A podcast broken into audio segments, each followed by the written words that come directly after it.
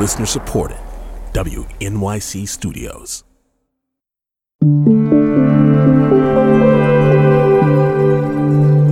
It's Politics with Amy Walter on the takeaway. As 2020 winds down and we prepare for the inauguration of a new president, I wanted to revisit a few conversations we've had on the show that really stood out to me. The first is from back in May, still relatively early in the pandemic, but at the point where few things were clear. We are going to be social distancing for quite some time to come, and masks were the key to preventing the spread of COVID 19. But it was also clear that opinions about mask wearing and the restrictions put in place at the state level all across the country were extremely partisan. I'd been feeling very unsatisfied with the way in which politics in the time of a pandemic had been covered. We had a lot of data about what Americans thought about how their political leaders were or weren't handling the crisis, and what activities they were and weren't comfortable doing. But we were lacking the ambiguity and internal conflict that so many people were and still are feeling. I wanted to understand not just what people say they are worried or not worried about, but how people assess risk and how their political leanings factor into all of it. I also wanted to understand how a pandemic, something that theoretically should be a national unifier, is dividing us along familiar political lines. Jonathan Haidt is a social psychologist and professor of ethical leadership at New York University's Stern School of Business. He's also the author of Righteous Mind Why Good People Are Divided by Politics and Religion. And he spent a lot of time thinking about what brings us together and what drives us apart. So there's a lot of evidence, not just from history, but even from social psychology experiments, that a comment that an attack by a foreign adversary binds people together, draws them together. Uh, there's research by uh, Joe Henrich at Harvard and others that um, even people whose countries were at war when they were teenagers, they're more cooperative in, in economic games 20 years later. So, foreign attack we know has this powerful effect, but this is not a foreign attack. Conversely, a pandemic historically doesn't bring people together. It makes them afraid of each other. Others are sources of contagion, and especially if there's starvation, then there it's really you know zero sum game.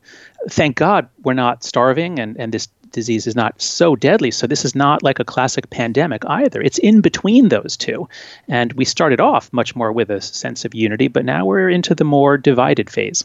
We are separating ourselves into two camps, really ideologically, Republicans feeling one way and Democrats the other. Why it does it break down so cleanly along those lines? Well, so the so the first a piece of nuance I'd add to that is you, with politics in America these days, you always have to distinguish between what the average person thinks, mm-hmm. which we have no idea of on, other than survey data, and what we see on social media and mainstream media. And the media environment has changed so much since the mid 20th century with cable TV and then especially with social media. Um, and basically, you know, America's has been a pretty moderate country historically, but the the extremes now have a megaphone. We, we've amplified the voices from the extremes. So you know the survey research shows that most Americans, if it's a question about Donald Trump, yes, they're totally divided. But if it's a question about the pandemic, on average, you know there, there's a lot of agreement. But that's not what we see.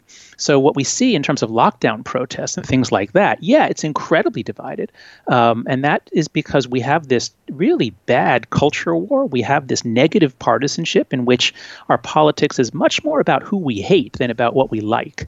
And unfortunately, the pandemic played right into that here. Except there is this one thing, which is governors almost across the board are seeing real spikes in their popularity. And this mm-hmm. is true if you're a blue governor in a red state or a red governor in a blue state.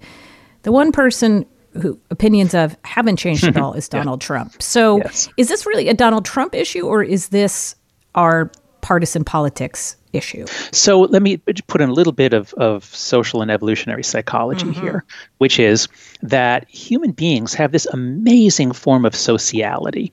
So, you know, deer are not actually really that social. They just kind of flock together in herds so that the, you know, only the slowest one gets eaten. Um, bees at the other end of the spectrum are hive creatures. They have to live in hives and they cooperate like crazy. I mean, it's the hive is really like the, the animal. Humans are different. We're, we're in between. We're really flexible. So we can come together at whatever level is needed. And so we have this recursive structure. Um, after Pearl Harbor, you know you get the whole country coming together to fight the you know the absolutely perfect evil enemy. Uh, but we have this ability to come together or separate at multiple levels even at the same time. So we're not coming together nationally uh, anymore since mid-april. I think that's when things really split up. Um, mm-hmm. but we can come together at the state level and then we could be divided on some other level and then we can come together in a you know in a company or in a church community. So you have to look at different levels of sociality nested together and it's a fascinating time to be a social scientist. The real question I, I, I wanted to get some understanding about is how this exposes the way that human beings assess risk. Mm-hmm. And what are those differences? How does somebody wake up in the morning and say, Oh, there's no, I'm not leaving my house, mm-hmm. uh, maybe for years. And a person who lives right next door to me says, This is, this is not a big deal. I don't need to wear a mask. I'm fine. Just let me do what I want to do. Can you speak to some of that, like how sure. the the brain is sort of processing these risks, and and how you think then that's going to impact the way we actually move through this crisis? So I always find it helpful to start with the assumption that we're perfectly rational information processors. And then you see how far away reality is from that assumption.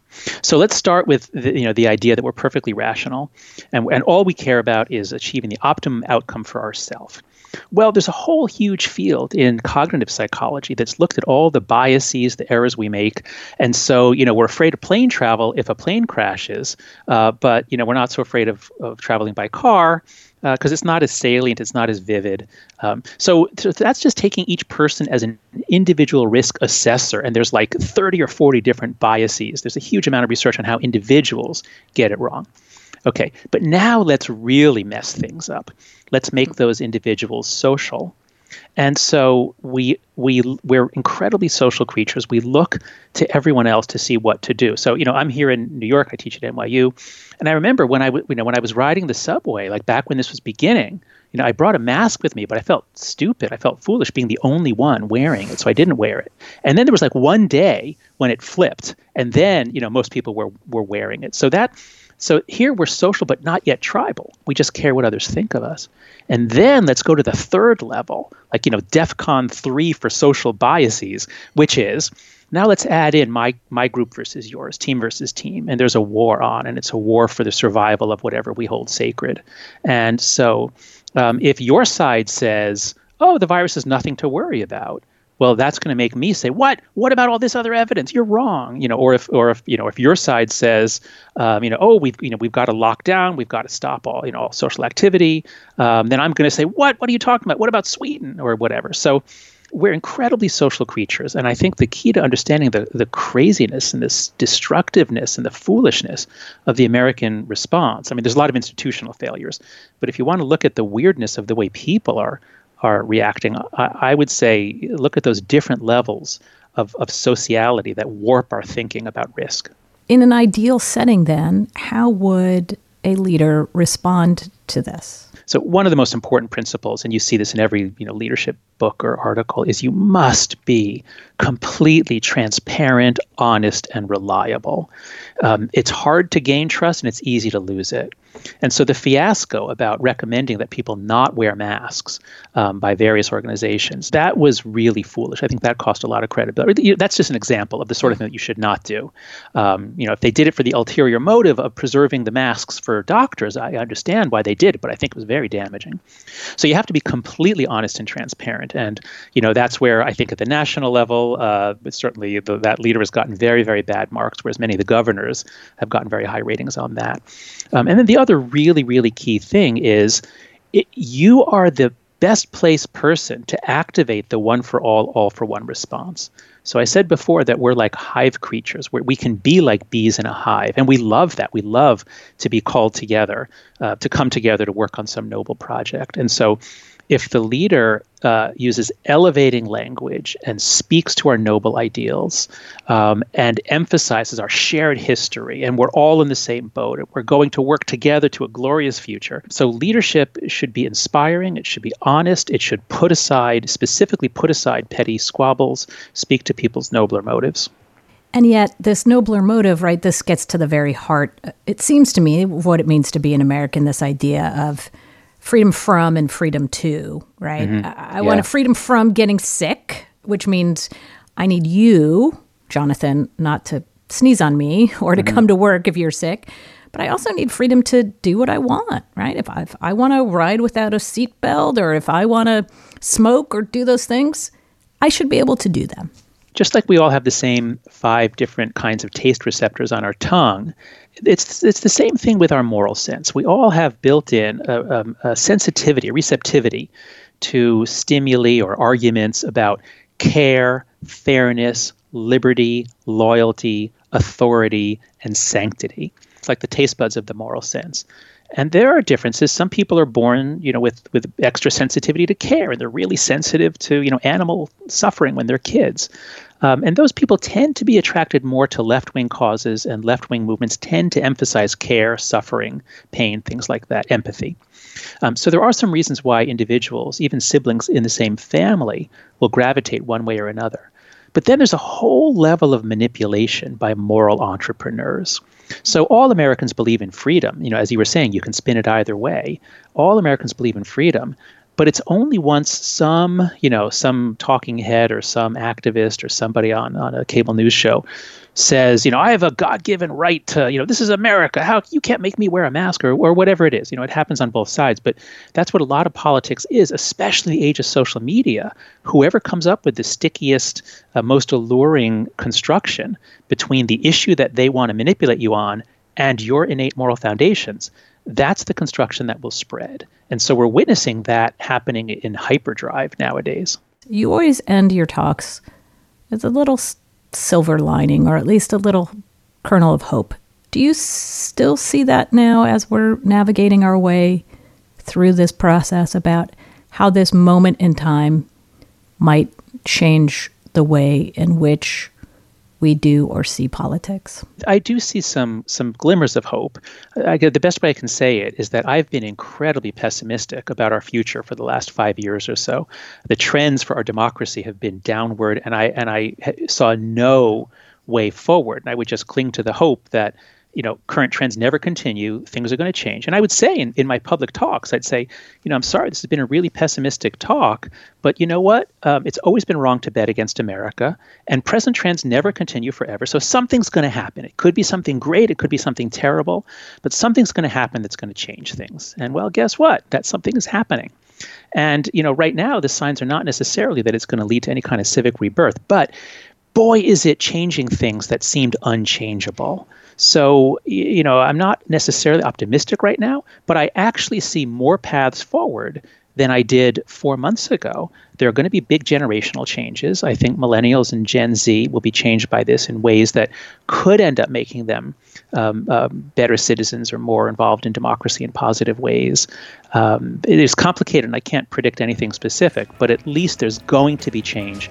And given the trajectory we were on, change is good. Well, this has been great. Thank you so much for taking the time to talk with me. I really, really appreciate it. My pleasure, Amy. Jonathan Haidt is the author of Righteous Mind.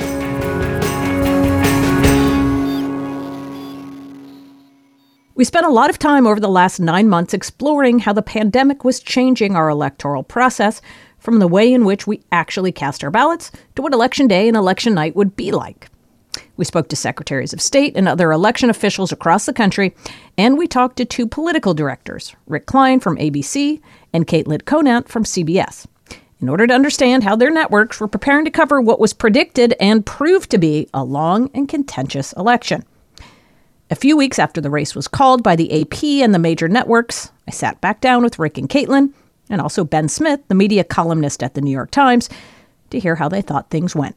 I think that, as we discussed last time, that CBS News, and I think most of the networks did this, but we invested time and resources into covering really what was going on at the state level in terms of getting to source up with secretaries of state, know what was happening, what the rules would be, and to prepare and lay the groundwork for the scenario that we did find ourselves in, which is that it was going to come down to Michigan, Wisconsin, Pennsylvania, where we weren't able to call it on election night. And because of the way that they processed and counted votes, you saw what many described as a red mirage, um, which appeared that Trump was leading that night because in person votes, a lot of those voters were Republican.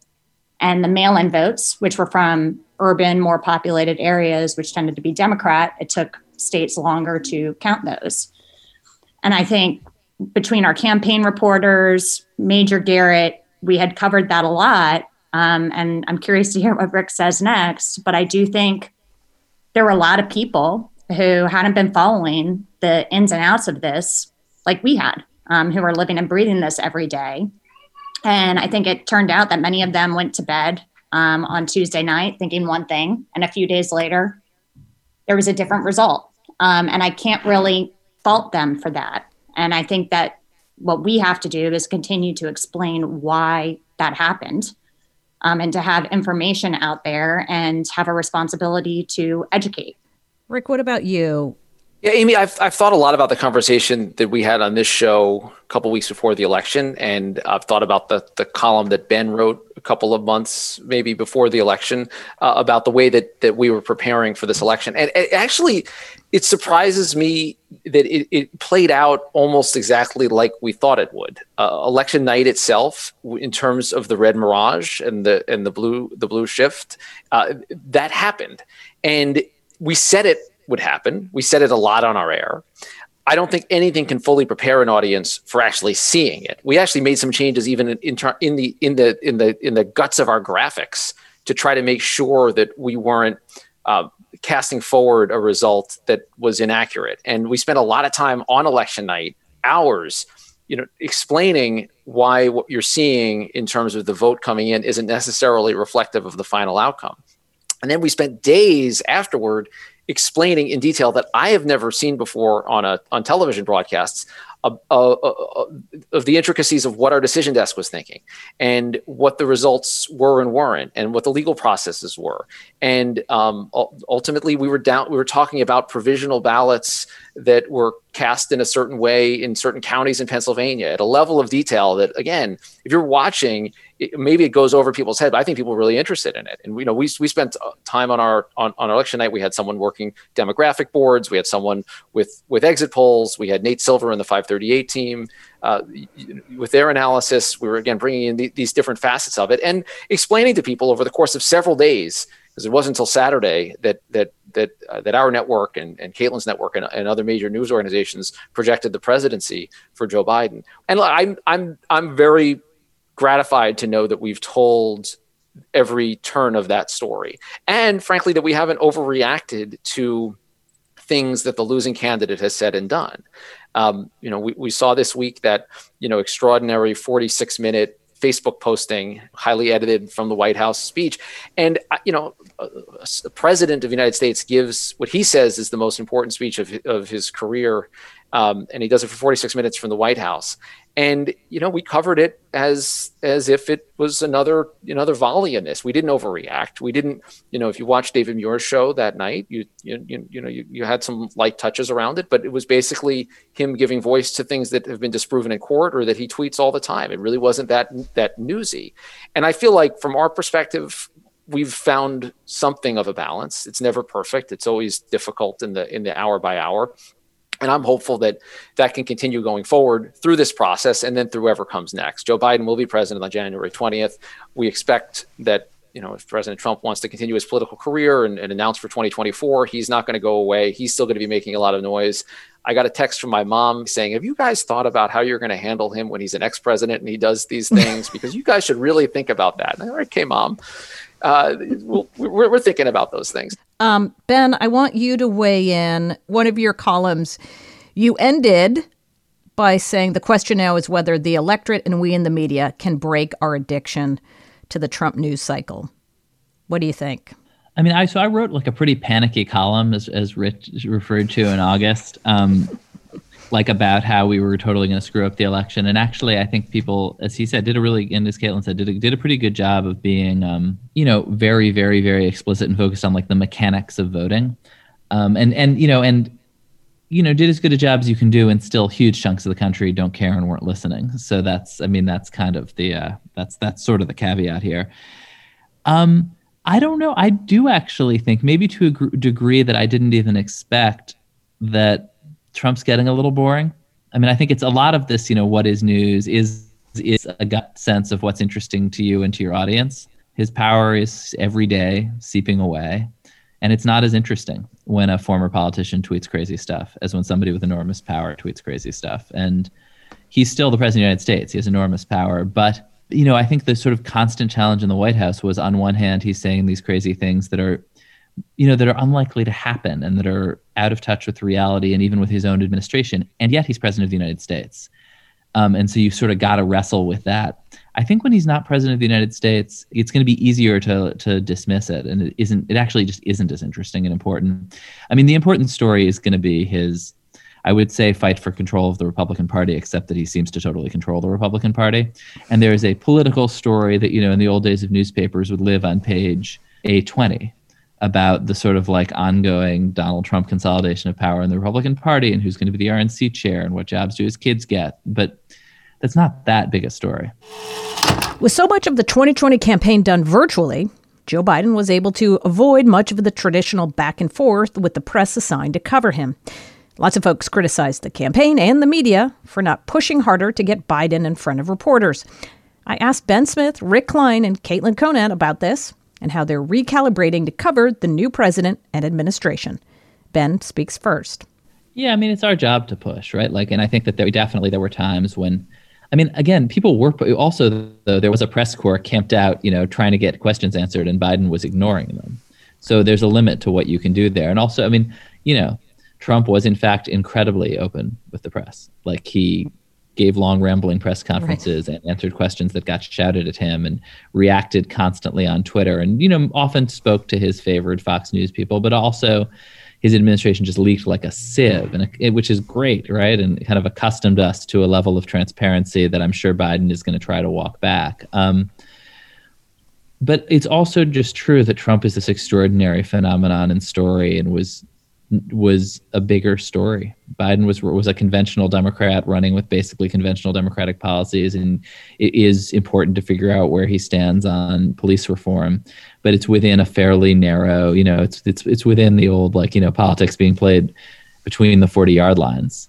I was going to add to that. I mean, I think the degree to which our brains have been rewired uh, by by Trump and the Trump era can't be can't be overestimated. There was a headline in Ben's newspaper uh, this week that that reported uh, accurately, so far as we know, that that Joe Biden was not planning to fire the FBI director, and I, I thought isn't it how is that a story? Well it is a story because donald trump did fire the fbi director but you're not supposed to fire the fbi director. They get 10 year terms and you know obama kept the fbi director that, that he inherited from bush and gave him an extra two years in fact. But the fact that we're we now report as news that he won't do something that was that is viewed widely as outrageous and outside you know coloring outside the lines tells you how much we're reacting and, and thinking about things differently because of donald trump. And that isn't to say that joe biden was you know give us as much access as we wanted. Ben's right. We were there every day. It was a it was a pandemic as well, so it was you know it was difficult. Uh, it was easier for him to to you know at times you know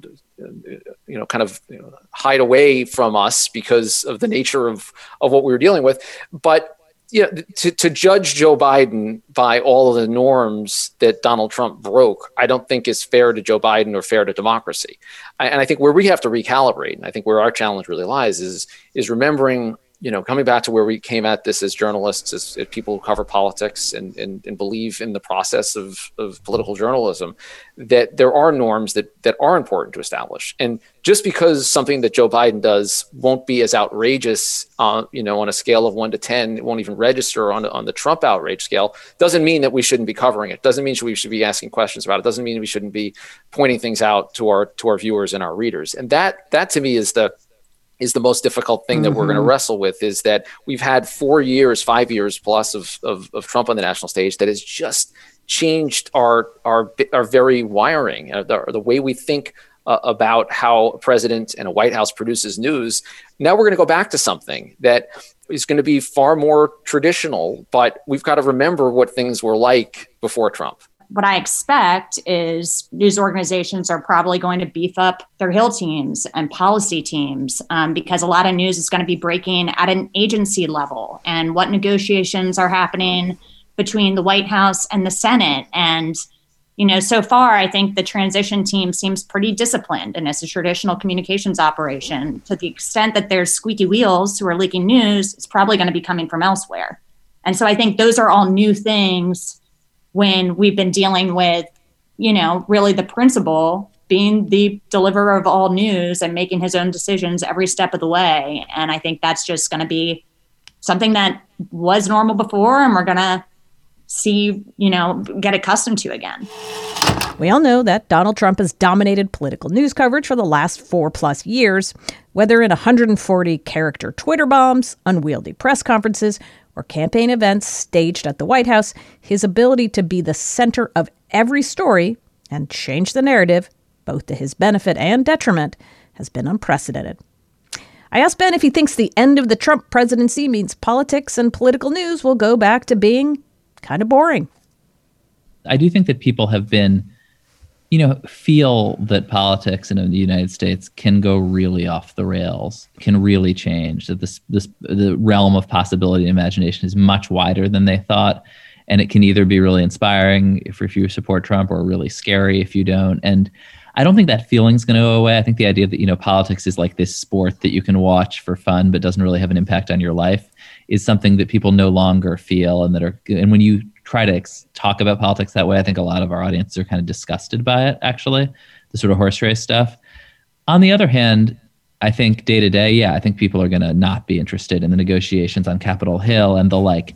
You know outrage that there were only six votes in committee and that's this incredible violation. Then actually we got to switch sides and we're in favor of there being six votes in committee and all this stuff that's so complicated and process driven that it's hard to understand for regular people. And also, you know, the, um, Hollywood hasn't released any new movie. Like, well, there was a, a couple of movies. Maybe people saw Tenet, but that's about it in theaters for a year. But there's this huge stockpile of entertainment that is just sitting there in the studios waiting for theaters to reopen for theatrical reopenings production on tel- on entertainment TV stopped for months in the spring. It is back up and running. I mean, I just think there's going to be a lot better content coming out next year than politics, and people are going to have a lot to tune into. or is it going to be all politics related content? I mean, are there going to be 46 different Trump bi- biopics, or are people going to be over so. it? Does anybody want to watch that? I don't. I think we all. I mean, I think Trump sort of defied you know fiction right like i know i don't i think there's going to be a ton of like great entertainment coming out next year and people are going to tune out and then you know I mean, all I want to do is read like travel stories for summer 2021. Mm. And and Amy, I, to add on that, I mean, Joe Biden built his campaign on that calculation essentially that that people didn't want to have to worry about the president tweeting in the middle of the night. And like the uh, Obama said it at a bunch of rallies toward the end, wouldn't it be nice if you didn't have to think about your president every day? And it seems like such a basic thing, but you know, he has become so much of the the news diet for everybody that uh, and, and Biden probably benefited at least on the margins from the perception that you know like him or not i won't have to worry about him you know starting a twitter war with somebody randomly. And and just you know that that slower pace it may frustrate us in the news business because we'd love every white house to leak like a sieve. We'd love to to you know the, the palace intrigue stories they're they're catnip they're terrific stories. Oh, there's so much great reporting that's happened at, uh, at and around the white house these last couple of years. I mean just incredible stuff stuff you never ever get out of any white house that's come out. And i anticipate there's not going to be anything like it again for a while. The Biden world isn't going to be like that, and we're going to be back to you know a much more managed. And we'll be frustrated by it at times, and I no doubt that White House reporters will you know be calling for more access and sound off about things that are that are walled off. But you know the, the, the Biden team's calculation is let's go back to the way things were, and people sort of liked it that way. And if they're not thinking about politics every waking minute, that that's on on net a good thing. You guys, I could keep this conversation going for a long time, but we don't have forever. But I appreciate it so much. Rick Klein, Caitlin Conant, Ben Smith, thank you guys so much. Great to be with you. Thanks, Amy. Rick Klein is the political director at ABC News. Ben Smith is a media columnist at the New York Times. Caitlin Conant is political director for CBS News.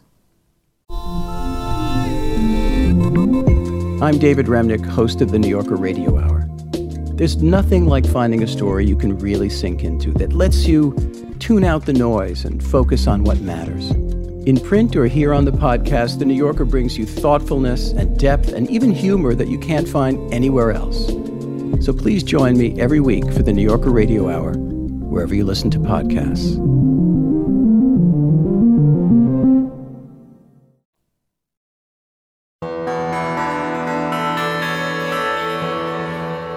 The aftermath of President Trump's 2016 win brought about a lot of soul searching in the political world. How did the polls get it so wrong? How did reporters miss the signs of political alienation among white working class voters? Why didn't the Clinton campaign take the threat of losing Wisconsin and Michigan more seriously? Four years and another presidential election later, we have a new Democratic president who will be sworn into office in a few weeks. But a rebuke of President Trump's norm defying tenure wasn't as dramatic as many had hoped. President Trump distinguished himself in a crowded 2016 primary by running as a populist. He spoke to the problems that many Americans felt the government had failed to adequately address, like an inability to earn a decent wage or pay for health care and higher education. A man who was born rich tapped into the anxieties of working class Americans whose pleas for help were often ignored by leaders of both the Republican and Democratic parties. President Trump brought life back to the Republican Party, and although they may not have welcomed it at first, party leadership has coalesced around Trump's brand of populism. William Howell is a professor in American politics at the University of Chicago Harris School of Public Policy, and Terry Moe is a professor of political science at Stanford University and a senior fellow at the Hoover Institution. They've written a book titled President's Populism and the Crisis of Democracy and I spoke with them about President Trump's lasting impact on our politics. The worry that Terry and I have, and the reason why I think we need to continue to pay attention to the hold that populism has on our country, is that first, 73 million people voted for the man. Um, and he's doing everything they can to keep them in a continued state of agitation. Uh, and he is carved out a space for populism and taken hold of a major American party, the Republican Party, and most importantly, the foundations that allow for populism to thrive that is, the failures of government to solve problems persist. And unless we have a government that can solve problems, and we don't right now, we're going to continue to see these entreaties by populists, if not by Trump, then some other surrogate, to to resonate broadly in our politics, and our democracy is going to remain really vulnerable. Here, can I jump in there? Yeah, just please. Say something. Yeah, I mean, one of the uh, big themes of our book is that Trump is the immediate cause of this crisis of democracy that we have in this country. Um, but he's really a symptom of these large, powerful, disruptive socioeconomic forces that have swept the world globalization, technological change, immigration that have led to economic harms and cultural anxieties for millions of Americans. Uh, these are serious problems that our government has done a really ineffective job at dealing with. And the result has been a surge of populist anger against a system that doesn't work and support for a strong man, Donald Trump, who can attack that system and get things done on his own. Democracy be damned. Right. And okay, so now Trump has lost the election and he'll be leaving office. But those big, powerful socioeconomic forces, globalization and all the rest, are still there. Those economic harms and cultural anxieties are still there. The populist base is still there. And so, even though Trump might be moving on, right, all of the rest of it is still there. And this anger with the system is still there. That's the threat to our democracy. Right. So, to those who say, you know, Will, yeah, he got 73 million votes, but he is one of the only handful of first term presidents to lose reelection. He got 7 million fewer votes than Joe Biden did. And at the same time, we know that the guardrails of democracy, the so called guardrails, the courts, the state legislatures, the secretaries of state, they didn't bend to Donald Trump's will. They didn't overturn the election results. They stood up to him. So, did it work? Did democracy prove that it can stand this stress test?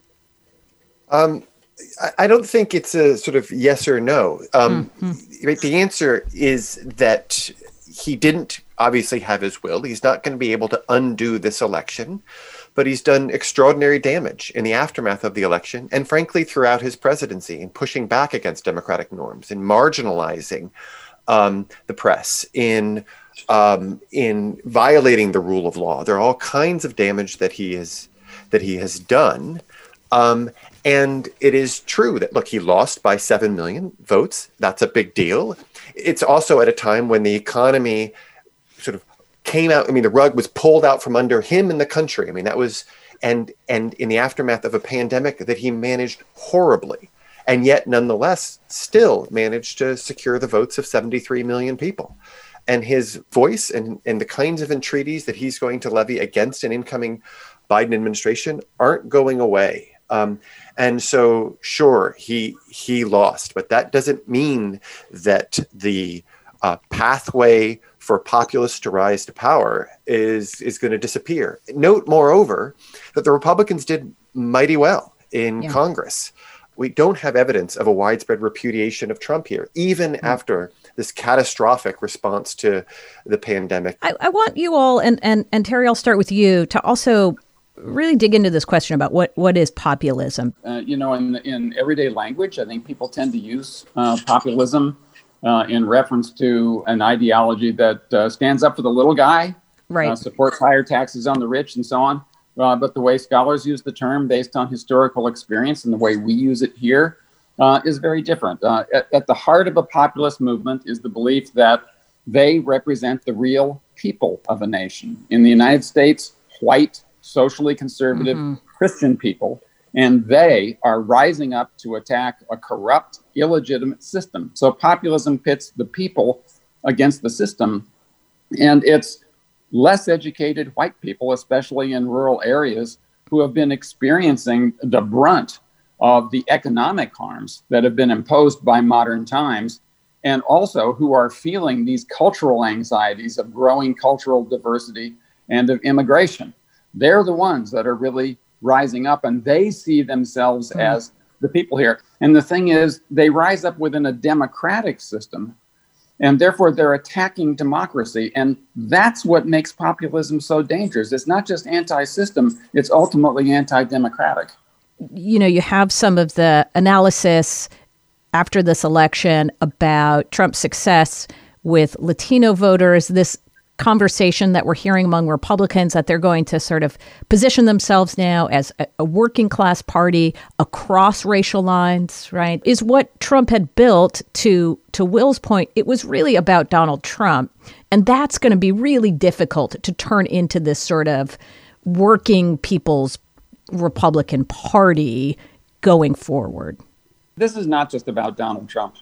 This is about populism and about mm. populist anger and rage against the system.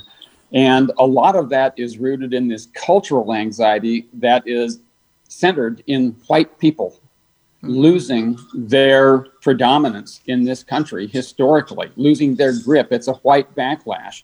The Republican Party has become a white identity party. And all this business about how they're going to attract Latinos, they're going to attract Asians, this, this is basically not going to happen on a grand scale. Trump got a lot of support from the Cubans in Florida because of his anti Cuba, anti communist stance.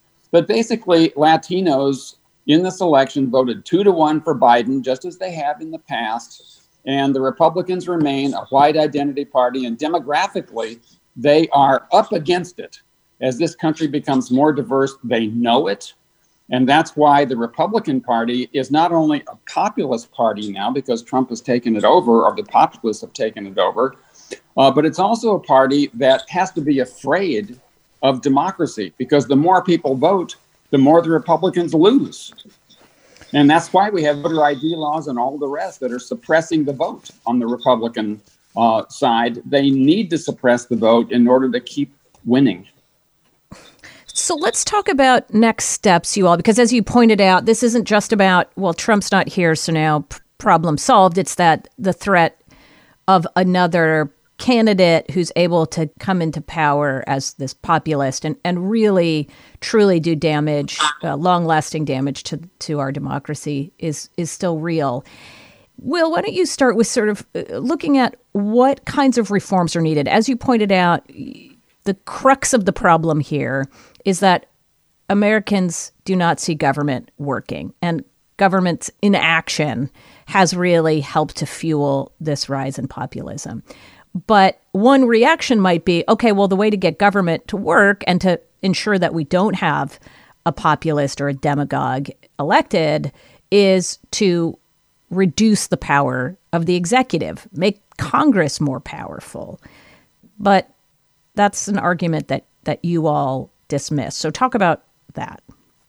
So, it's worth taking a cue from past kind of historical moments in American history when we've when the country has faced this kind of rising discontent and and faced the threat of populism. We saw that in the 1890s. We saw that again in the 1930s, uh, both in times in the aftermath of significant economic anxiety uh, and a kind of roiling concerns about immigration and industrialization and the like. And in both instances, we saw concerted, widespread efforts uh, with the progressive movement first, and then the rise of the New Deal second in the 1930s, to both modernize government and to address harms that uh, significant portions of the American public were feeling. So if you move to the present era and you think, all right, well, what do we do in the face of this? We have to think about how do we build a government that can effectively attend to the very real harms and the very real anxieties that significant portions of the American public feels. And so when you look at issues involving uncontrolled immigration and the fact that somewhere between 10 and 12 million people in this country live without documentation. And you look at the, harms associated with globalization and climate change and rising inequality between the rich and the poor, and on and on. And you think, where are we going to find the kind of leadership that we need in order to meet these national long term uh, concerns? And the answer we lay out in some detail is in part, we need to find ways to responsibly leverage presidential leadership.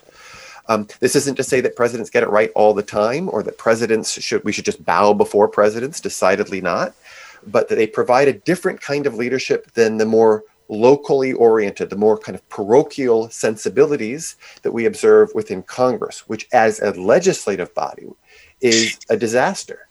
Uh, look, there are very good reasons for fearing presidential power when it's in the wrong hands, when you have an authoritarian inclined president, as we do now we think that there should be a dramatic cutback in the number of presidential appointees in the mm-hmm. executive branch. Now, presidents appoint roughly 4,000 people to top level policy positions throughout the bureaucracy. That's ridiculous and it's dangerous.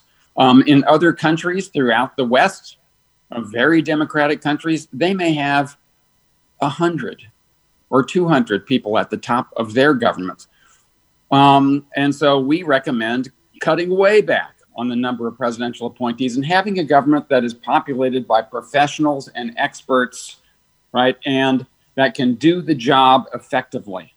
Uh, number two, uh, we think it's really important to insulate the Justice Department and the intelligence agencies to a large extent from direct presidential control. As you all talk to people about your book and uh, you're watching how the country processed this election, how seriously the country is taking this? I mean, it seems like we have, once again, this conversation does seem to be very bifurcated. There are a group of folks who absolutely agree with everything you have outlined in your writing. And then the other half of the country thinks that you all are just hyperventilating. You're just over analyzing that there's never been a threat that you just have hated Donald Trump because you just don't like how he acts. So how do you bring folks, how do you bring a country this divided even on issues like this together to to see what could be a very serious threat to our democracy or do you just assume we're never going to be unified on this. When you don't have a government that actually works, that sets in motion um, the kinds of uh, pathologies and the associated with the rise of populism. It invites people to start talking about conspiracy theories. It invites people mm-hmm. to say, "Well, it's all broken. Give up on that system. Look at me," and it's incredibly corrosive. It makes the kinds of arguments, the deliberation that we really do need to have, all the more difficult. But just as it underscores the need for those arguments, right? It cuts both ways. You now, as you pointed out, have half the country saying, "No, I'm quite all right with." uh, having a president who clearly lost the election insist again and again, all facts to the contrary, that it was stolen and to not call him out. And we have a major American party now who the only people who are who are speaking out usually are people who are on their way out we have very few people within the Republican Party are willing to speak out. And if this isn't a cause for real alarm and concern, it's hard to know what exactly is. But it also underscores, though, the need for this first order conversation about how do we rebuild government? How do we think anew and think imaginatively about the kinds of institutions that we need so that we do a better job of meeting the challenges that stand before us than we have up until now? Yeah, I'd, I'd like to. Oh, yeah, no, please. go ahead. You want, you want me to speak to this? I'd like to. I, um, I, am happy to. Okay, good. Look, I, I think it's, it's important to be realistic about the situation that we face. Um, polarization is real and has resulted in uh, tribalism in our politics, and people are dug in on both sides. Also, it's reinforced by the propaganda network on the right. Fox News is at the center of that. Uh, they have tens of millions of people who are siloed in that propaganda network, and that simply reinforces um, this, populist anger and grievance. And so it's not as though this is the kind of thing that can simply be overcome by a president who claims uh, to be unifying the nation. So this is something that needs to be overcome in part by simply winning elections and making sure that populist demagogues don't take on the presidency again. That's number one. Number two, with the Biden presidency, it's really important for them to pursue programs like jobs programs and childcare and healthcare programs and uh, immigration reform that can help to meet the needs of at least some portion of these less educated white populist constituents and win back enough of them so that the Republicans have a very hard time winning elections going forward. And we have to put that together with institutional reforms that make the government more effective going forward. And so I think these kinds of things can help to eat away at the populist base. And when that begins to happen there, I think the Republicans are just in real trouble when you combine that with the demographic trends. And that's what we need going forward. Well, Terry and Will, I thank you both for coming on and taking the time to walk me through your book. And I wish you both the best of luck. And please stay safe and healthy. Thanks, Amy. Hey, thank you very much. Great to talk to you. That's all for us today. Our senior producer is Amber Hall. Patricia Yacob is our associate producer. Polly Irungu is our digital editor. David Gable is our executive assistant. Jay Cowit is our director and sound designer. Debbie Daughtry is our board op. Vince Fairchild is our board op and engineer. Our executive producer is Lee Hill. Thanks so much for listening. It's Politics with Amy Walter on The Takeaway.